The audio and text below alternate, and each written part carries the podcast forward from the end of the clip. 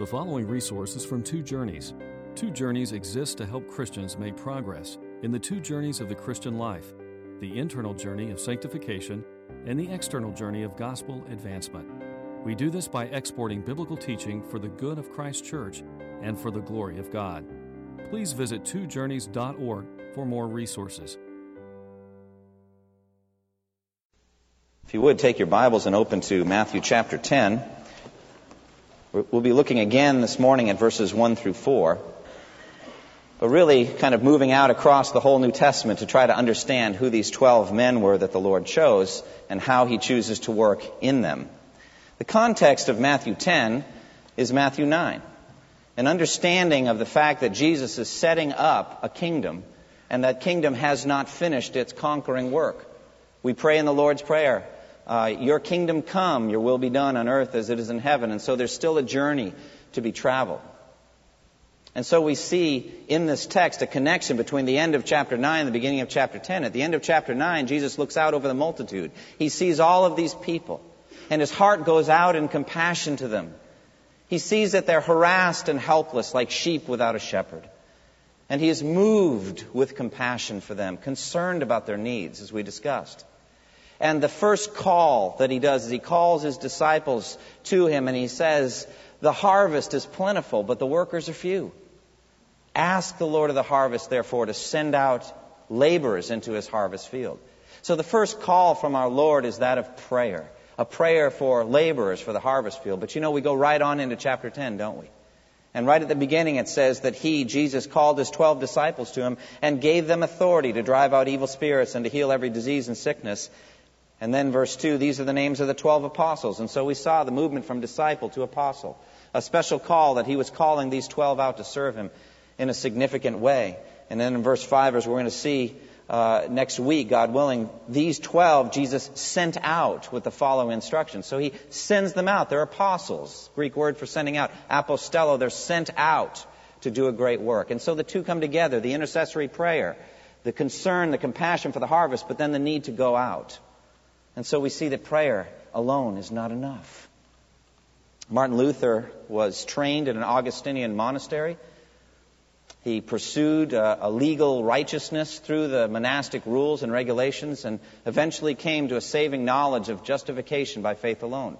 Freedom from all of that legalism, the very thing that many of you are learning in the book of Galatians. By the way, eventually Luther married Katie von von Bora. You're not supposed to marry if you're a monk or a nun. She was a former nun. They came together and he, and he loved her. He loved the Bible too. He loved the book of Galatians and he called the book of Galatians my Katie von Bora. He loved that book. It was a book of freedom. And he understood justification by faith alone. He understood the gospel. And he felt led by God in a mighty way to lead the German nation in Reformation. But he had a friend, an Augustinian monk, who was there with him and said, I'm going to be with you every step of the way through prayer. If you ever have a need, if you ever need anything, come and tell me, and I will pray for whatever you're going through. And he did, and they maintained a close relationship. So as Luther was out debating, as he was writing, as he was preaching, as he was confronting the force of evil, as he was moving out, this man was step by step with him by faith in prayer. And who can say what was wrought in the prayer closet? There was a, a great bond between them. But one day, Luther came and, and met and said, I'm about to face this debate and I need prayer. And uh, he looked at his friend and said, What's the matter? He said, Well, I've had, a, I've had a dream and it's shaken me up. He said, Tell me about it. He said, Well, I dreamt last night that I saw a vast harvest, a huge, huge harvest. And in the middle, there was one man working. And I looked and I didn't understand where the other workers were. And then as I moved in in my dream, I saw it was you. And I realized I can't just pray anymore. I will keep praying for you, but I must go out and teach and preach and minister as you are. The harvest is plentiful but the workers are few. It's not enough merely to pray. And so Jesus calls these 12 and he sends them out. Now, one of the things about the Christian life that you're going to see is that God, after you have come to faith in Christ, after you're justified by faith through the simple belief in the saving work of Christ, God lays before you two almost infinite journeys, overwhelming journeys. One of them is internal and one of them is external. The internal journey is a journey called sanctification, a growth in holiness, where he takes somebody who's living like a pagan, a sinner, and moves them gradually, step by step, dealing with sin, convicting them, shaping them, molding them, like, a, like the hands of a skilled potter, shaping the clay until you are more and more like Jesus. That process will not be perfect in this world, but He's working it in us. Alongside that is an external journey, a journey of the gospel ministry. That we should take the gospel to the ends of the earth, from Jerusalem, Judea, and Samaria, even to the uttermost parts of the world. Two overwhelming journeys. One of them symbolized by Matthew 5:48, "Be perfect, therefore, as your heavenly Father is perfect." The other one, a clear command, "Preach this gospel to all nations and to every creature." What's so incredible is in the text that we're looking at and in Christ's ministry, we see the two come together. Our sanctification occurs in the context of the gospel ministry that he calls us to do. You can't just sit in a monastery and hope to be sanctified. You've got to get out and be active. You've got to get out and work. You've got to do the ministry that God lays before you. Neither can you do the ministry without growing in holiness and sanctification. The two go together. And so we see the shaping and the molding of the twelve. It's part of his plan. Now, Christ called these 12 disciples and designated them to be apostles. They had a unique role, and we talked about that last time. The strategy of Jesus Christ. They were sent out to proclaim. We saw the centrality of the proclamation of the gospel. Faith comes by hearing. By the hearing of the preached message, people are going to be saved. And so he's sending these 12 out to preach the gospel of the kingdom. He also, we see him delegating the ministry of reconciliation. He knows that his time is short. His time on earth is short, and so he's going to delegate the work of the church, the work of the gospel ministry, to sinners. And we're going to see that today.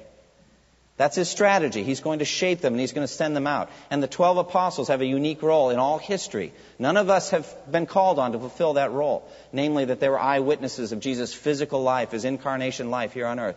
Eyewitnesses. And they wrote down their testimony in the New Testament, and we have it. And on the basis of that foundation, the church has advanced. The gospel is built. It's built on the foundation, it says in Ephesians, of the apostles and prophets, with Christ Jesus himself as the chief cornerstone. This is the unique role of the apostles. Now, last time we began to see some lessons of these 12. Today, what we're going to do is zero in and try to understand who the 12 were. And we're going to look specifically at their areas of weakness. We're going to look at their sin because you know something you think, how can I be useful to God? And that's one of the things that cuts off immediately the work that God wants to do in your life. He wants you to use your gifts. He's given you gifts, spiritual gifts. He's given you opportunities day after day. We are His workmanship, His masterpiece, like He's a master craftsman shaping you. We are His masterpiece, His workmanship, created in Christ Jesus to do good works, which God laid out in advance that we should walk in them, Ephesians 2.10. So every day you've got some good works He wants you to do. But then Satan begins to accuse you. He begins to tell you that you're not worthy, you're not up to it. You're too sinful. You're too weak. God could never use someone like you. Have you ever felt that temptation inside yourself? Well, if you look at the apostles, their story is not one of glorious strength and majesty, is it? We're going to see that today. The 12 sins of the 12 apostles. I'm not trying to talk them down. They were godly men, but they were weak and they were frail. And yet God took that inferior clay and made fine pottery with it. That's what God can do. And so we see in the example of the 12 apostles, not alabaster saints or marble saints, not perfect people, but rather sinners saved by grace and then used in a mighty way to turn the world right side up for Jesus Christ. Let's look at some lessons from these the master's men. First, the fact is that they were humble, ordinary men. There was nothing unusual about the 12 of them. There was, there was nothing special about them.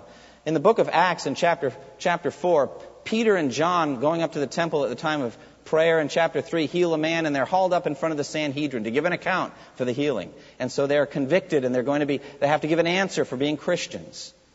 And it's amazing what happens. The, the uh, Apostle Peter stands up and filled, I think, with the Holy Spirit, overpowered with the strength of the Holy Spirit. He says, Salvation is found in no one else, for there is no other name under heaven given to men by which we must be saved. What a bold statement to make absolutely fearless. But then, chapter 4, verse 13, the next verse, when they saw the courage of Peter and John and realized that they were, listen, unschooled, ordinary men, they took notice that they had been with Jesus. Unschooled means they didn't enroll in our seminaries. We checked the registrations and they were never there. We never trained them theologically. Where did they get this knowledge? Well, they got it from the Master. They got it from the best seminary instructor ever, Jesus Christ, the Word of God. But they were unschooled. They weren't trained in the Pharisaical seminaries. They were also ordinary men. Very interesting Greek word. The Greek word is idiotes, from which we get the word idiot. And so they were common, everyday ordinary men. I was going to say it, but I couldn't do it. Okay? They were idiotes. They were ordinary people that God chose and, and shaped and molded. And as a matter of fact, God delights in doing this kind of thing. He delights in taking ordinary people and conquering a world with them.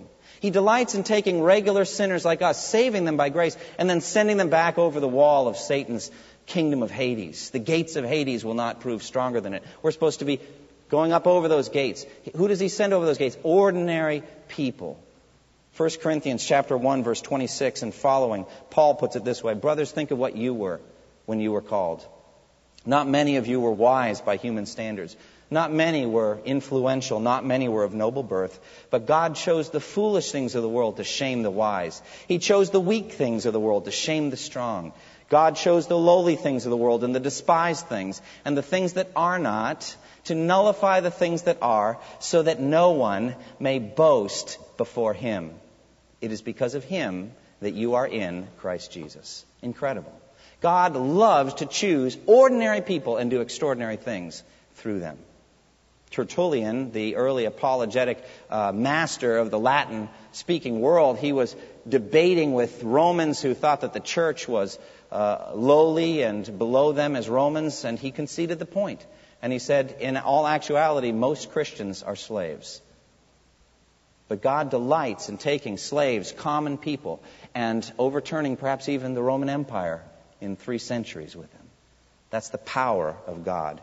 We see also the order and the authority of the apostles. Now, we mentioned this last time, but it bears mention again. In Mark chapter 6, verse 7, it says that Jesus called the twelve to him and sent them out two by two and gave them authority over evil spirits. And so you see also in verses 2 through 4, a pairing up for witness. Peter and Andrew were paired up. James and John were paired up. Philip and Bartholomew. Thomas and Matthew. James and Thaddeus. Simon and Judas. And so we see the pairing up. There's a structuring here for ministry. We also see in verse 2 the word protos, or first, connected with Peter. Look what it says. First, Simon, who is called Peter. The word protos, he's the first. He was the leader of the twelve. We're going to talk more about Peter in a moment, but this is not an accident. In every list of the 12 apostles given throughout the uh, New Testament, Peter is always listed first. He was their leader.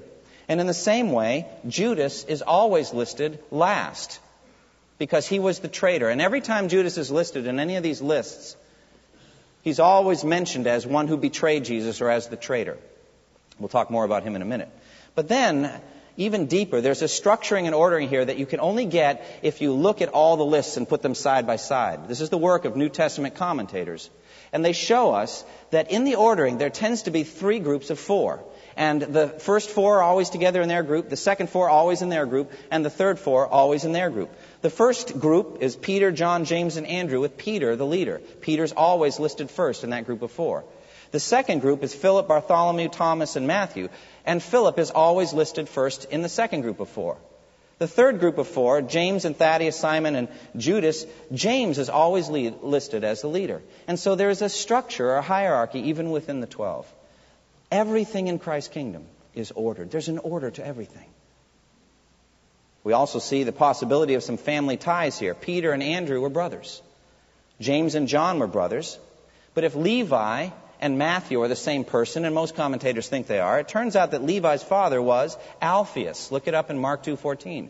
Well, James' father was also Alphaeus, and it could be that Levi or Matthew and James were also brothers as well. But whether they were or weren't, it's pretty clear that God loves to work along family lines. He loves to work within families. It is so important for Christians to raise up their children in the fear and nurture of the Lord because God delights to work in Christian households and along family lines. And we see finally how over, we, how hatred and political ties can be overcome by a greater commitment to Christ. We see that in the juxtaposition of Matthew the tax collector and Simon the zealot. Now, a zealot was a member of a political party that was dedicated to the overthrow of Rome. Uh, Matthew was not looking for the overthrow of Rome before he met Christ. Instead, he was hoping that Rome would go on and on. And why? Because he was making money off the Roman Empire. Could the two of them naturally sat down and shared some matzos together, or who knows, whatever they ate, or some boiled fish? They would have hated each other. But in Christ, there is unity. In Christ, there's genuine brotherhood. We look at some of the problems in the world today. Is there any possibility of peace and harmony and unity, let's say, between uh, Serbs and Croats, or between Palestinians and Jews. Long, long history of hatred in those groups. I'll tell you right now, believers in Jesus Christ from the Palestinians and from the Jews are brothers in Christ. They love each other. It's the only way that that dividing wall of hostility can be torn down. Well, let's look a little more closely at each of the twelve. First, Simon Peter. Simon Peter, we know more about than any of the other apostles. He's very well written about. We have almost a full character study of this man. Someone said of uh, Simon that he was a ready, fire, aim kind of guy. He would uh, speak first and pick up the pieces later. He was often wrong, but never in doubt. You remember when John and Peter ran to the tomb the morning of the resurrection. John got there first and stood and hesitated, a sense of, of holy fear coming over him, not wanting to go into the place of the resurrection. Did Peter hesitate? Not at all. Went right into the tomb. That is Peter. He was very, very self confident, and that was his greatest weakness. Very self confident, his greatest weakness. But he was, of the twelve, the greatest natural leader. He was a man full of faith. Ultimately, after his denial of Christ, God put him back together and presented him still as the leader so that it was he that stood up and gave the great Pentecost sermon just a short time ago. Now, I think about Peter as a symbol for all of the twelve all of his weakness, all of his sin put on display. It says in Luke 22, Jesus said to Peter, Simon, Simon, Satan demands to sift you like wheat. But I've prayed for you, Simon, that your faith may not, fail. Now listen. And after you have turned back, listen, strengthen your brothers. He's been doing that for 20 centuries, hasn't he? If God can use a sinner like Peter, even after a terrible fall like that, he can still use me. The thing about Peter is that he had the boldness to say never to Christ four different times. Four times he told Jesus that he was wrong. Now that takes incredible courage. One time in Matthew 16, after Jesus compliments him and says, You are Peter, and on this rock I'll build my church. Not long later, that Jesus reveals that he's going to be crucified. Peter takes him aside and begins to rebuke him. He begins to rebuke Jesus, the Son of God. Yes, he did. You read it in the text in Matthew 16. Never, Lord, he said, this shall never happen to you. Jesus turned and said to Peter, Out of my sight, Satan, you're stumbling block to me. He said never to him four different times. The last time he said never was in Acts chapter 10, after he had received the Holy Spirit. A sheep came down with all kinds of animals. You remember that? Rise, Peter, kill and eat. And what did he say? No way. Never. I've never eaten anything unclean. Uh, this was not a suggestion, Peter. This was a command. What God has declared clean, let man not call unclean. You have no right to declare the Gentiles unclean. But this is Peter. And it's actually kind of, in a kind of a perverse sort of way, wonderful to see him still doing it after the Holy Spirit came. He's still weak, still sinful, and yet God is still using him. He had to be talked into going and ministering to the Gentiles. That is Peter. His brother, Andrew, was much quieter and not so ready to lead. But John's gospel shows him constantly, quietly bringing other men to Christ. He actually brought his own brother, Simon Peter, to Christ. And so he was one of those, he's a symbol of those unsung heroes from church history. He's always bringing people to Christ.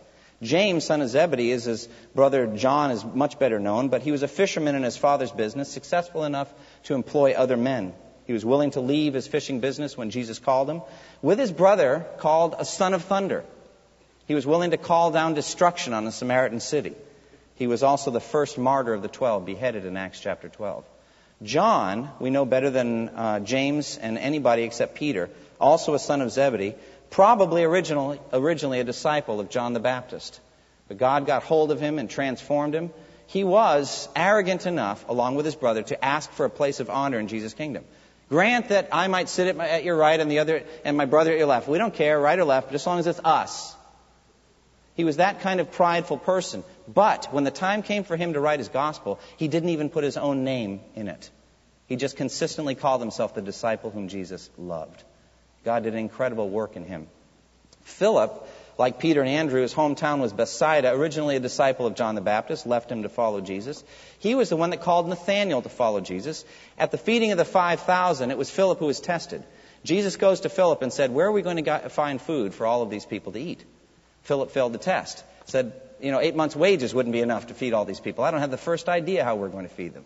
But it was Philip who answered that. And it was also Philip who said to Jesus, Lord, show us the Father, and it will be enough for us. And Jesus said to Philip, Don't you know me after I've been with you all this time? Anyone who has seen me has seen the Father. Philip had connections to the Greek community, and that a large bunch of Greeks came to Philip, and it was, and it was Philip who brought them to Andrew, and Andrew who brought them to Jesus.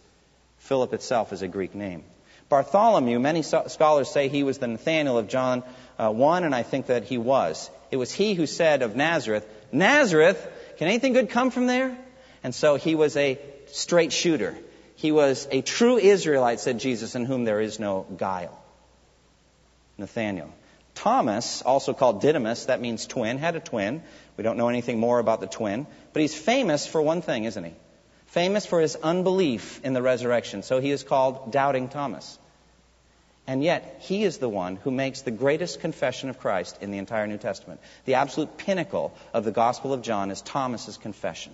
He had said, Unless I put my fingers in his wounds and see his wounds, I will not believe the resurrection. Jesus showed himself to Thomas as an eyewitness and said, Go ahead, convince yourself. And he said to him, My Lord and my God.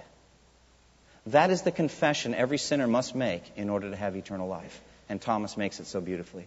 And Jesus said, Because you have seen me, you have believed. Blessed are those who have not seen and yet have believed.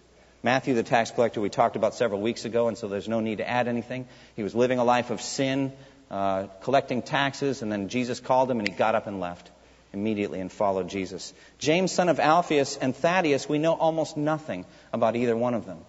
And so they're symbolic, again, even of the hidden, unsung heroes of church history. They slip to the background. We don't know much about them. Simon the Zealot, we talked about, he was willing to befriend a tax collector, willing to be friends with Matthew, to be part of the 12 apostles, willing to give up his hopes for the overthrow of Rome by the sword and rather contribute to the overthrow of Rome spiritually by the preaching of the gospel. A transformation in him. Last of the 12, always last of the 12 was Judas Iscariot, because the fact of the matter is, he really wasn't one of the 12, was he? In John chapter 6, Jesus challenged his people. He said, Unless you eat my flesh and drink my blood, you have no life in you. And many of his disciples went away at that point. Jesus turned to the twelve and said, You don't want to go away too, do you? Peter spoke for all the twelve and said, Lord, to whom shall we go? You have the words of eternal life. Then Jesus said this He said, Have I not chosen you, the twelve, and yet one of you is a devil? He was referring to Judas Iscariot, who later would betray him. Judas is not an example of someone who believed and then lost his salvation. He's not an example of a believer who turned away later from his faith. He never believed in Christ. He was always a devil.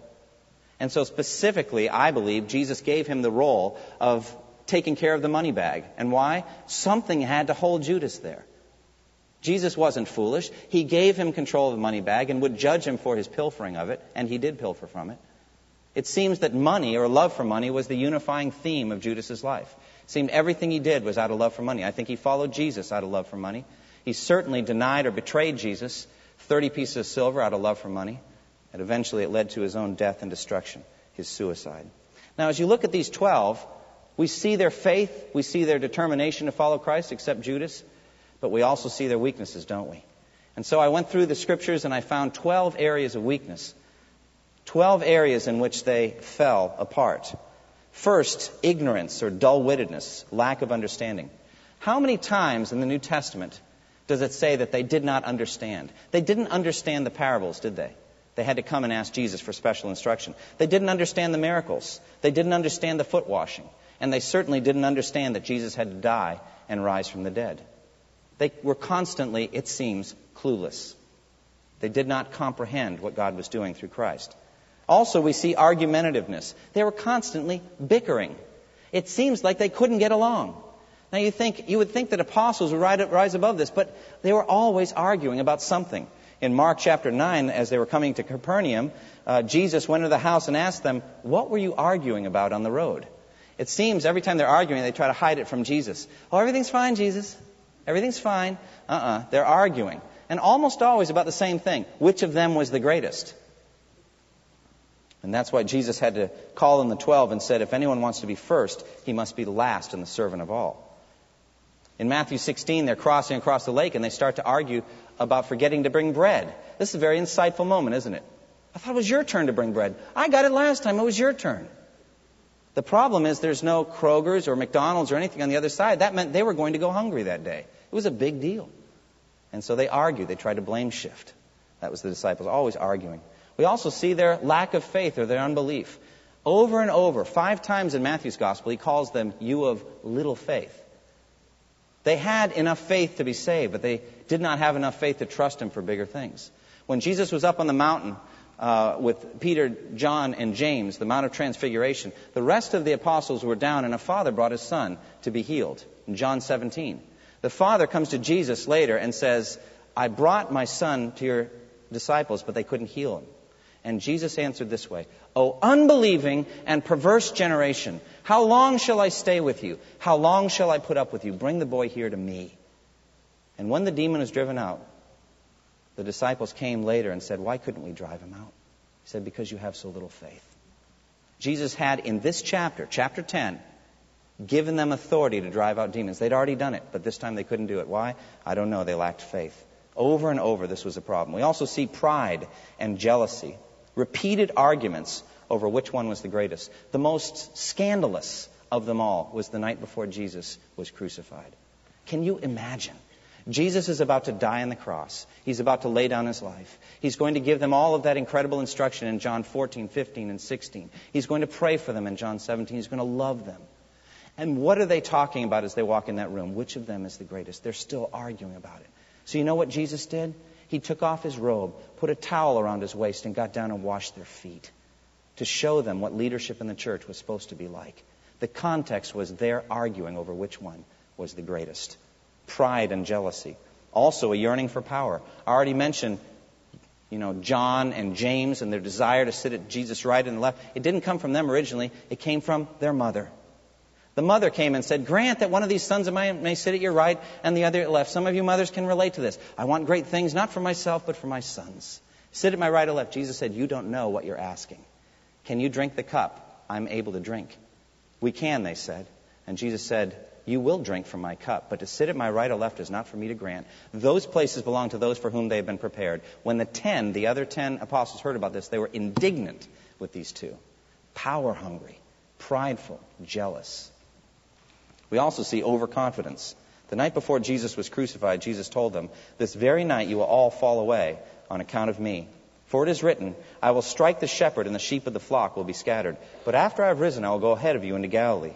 Peter replied, Even if all of them fall away on account of you, I never will. Jesus said, I tell you the truth, before the rooster crows, you will disown me three times. But Peter answered, Even if I have to die with you, I will never disown you. There's that word never again. No, Jesus, you're wrong about me. But listen to the next verse. And all the other disciples said the same. They all proclaimed that they would never leave Jesus, but they would be with him. Oh, about two or three hours later, they were running for their lives. They were self confident. They were overconfident. And I think it's demonstrated by the fact that they wouldn't pray in the Garden of Gethsemane. They also had a lack of compassion for the lost. One time they came to a Samaritan city and the Samaritan city would not welcome Jesus in. So the sons of thunder, James and John, said, Lord, do you want us to call down thunder and lightning on them, destroy the city. And he rebuked them. He said, You don't know what spirit I have. They were just, had no compassion for the lost, not naturally. They were frequently out of step with Jesus. Parents would bring the little children to Jesus for him to pray for them and, and, and place his hands on them. But the disciples rebuked them. They thought Jesus is too important for children. And Jesus was indignant with his 12 at that point because they were out of step with him. He said, Let the little children come to me, and do not hinder them, for if such is the kingdom of heaven. And worldliness. What is worldliness? It means looking at things from the eyes of the world, not through eyes of faith. Jesus had finished in Matthew 23 giving the seven curses. Woe to you, scribes and Pharisees, you hypocrites!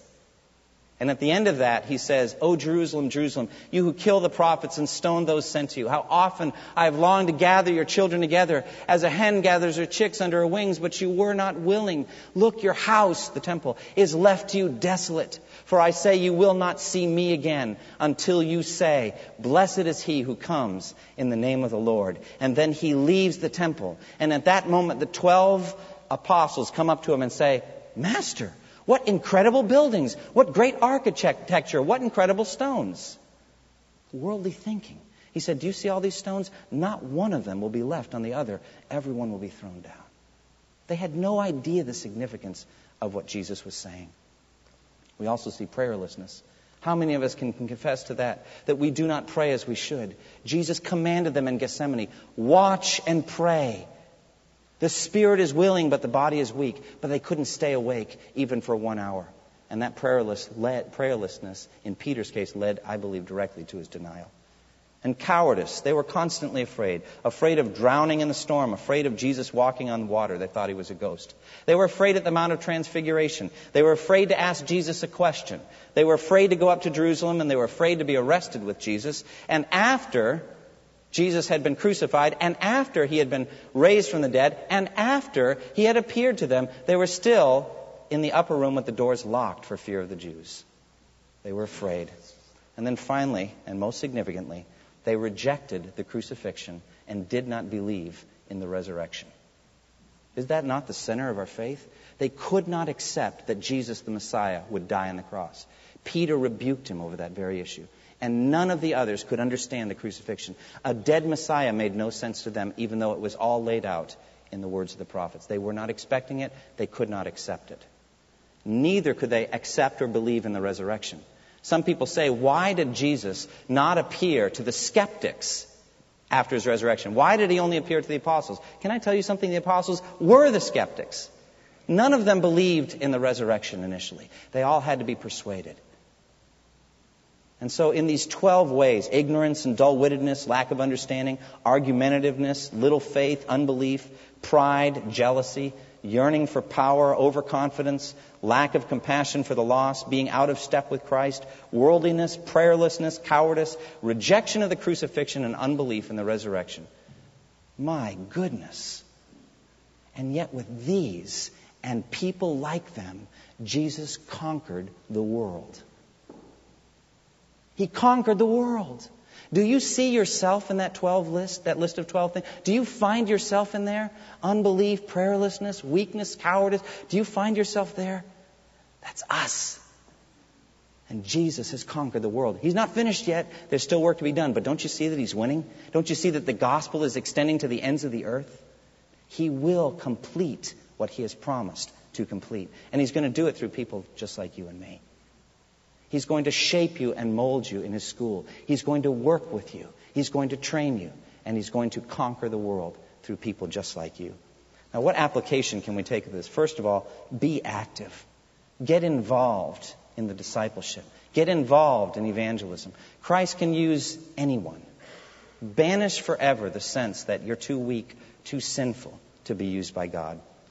Secondly, be humbly confident. Human sinfulness cannot stop Christ's kingdom. God is going to use sinners just like you and me to advance, and our sinfulness will not derail his plan at all. Thirdly, be molded. Look at the cover of your bulletin. I found this picture on the cover of A.B. Bruce's classic book, The Training of the Twelve. There you see the hands of the master. He's shaping and molding the pot, isn't he? He says, I'm the potter, and you are the clay. I know how to train sinners to be perfection under my hand. But the thing that's fascinating about that is that on the potter's wheel, it's got to be turning in order to work, right? It's got to be moving. There's got to be activity. There's got to be a context for the shaping of the pot.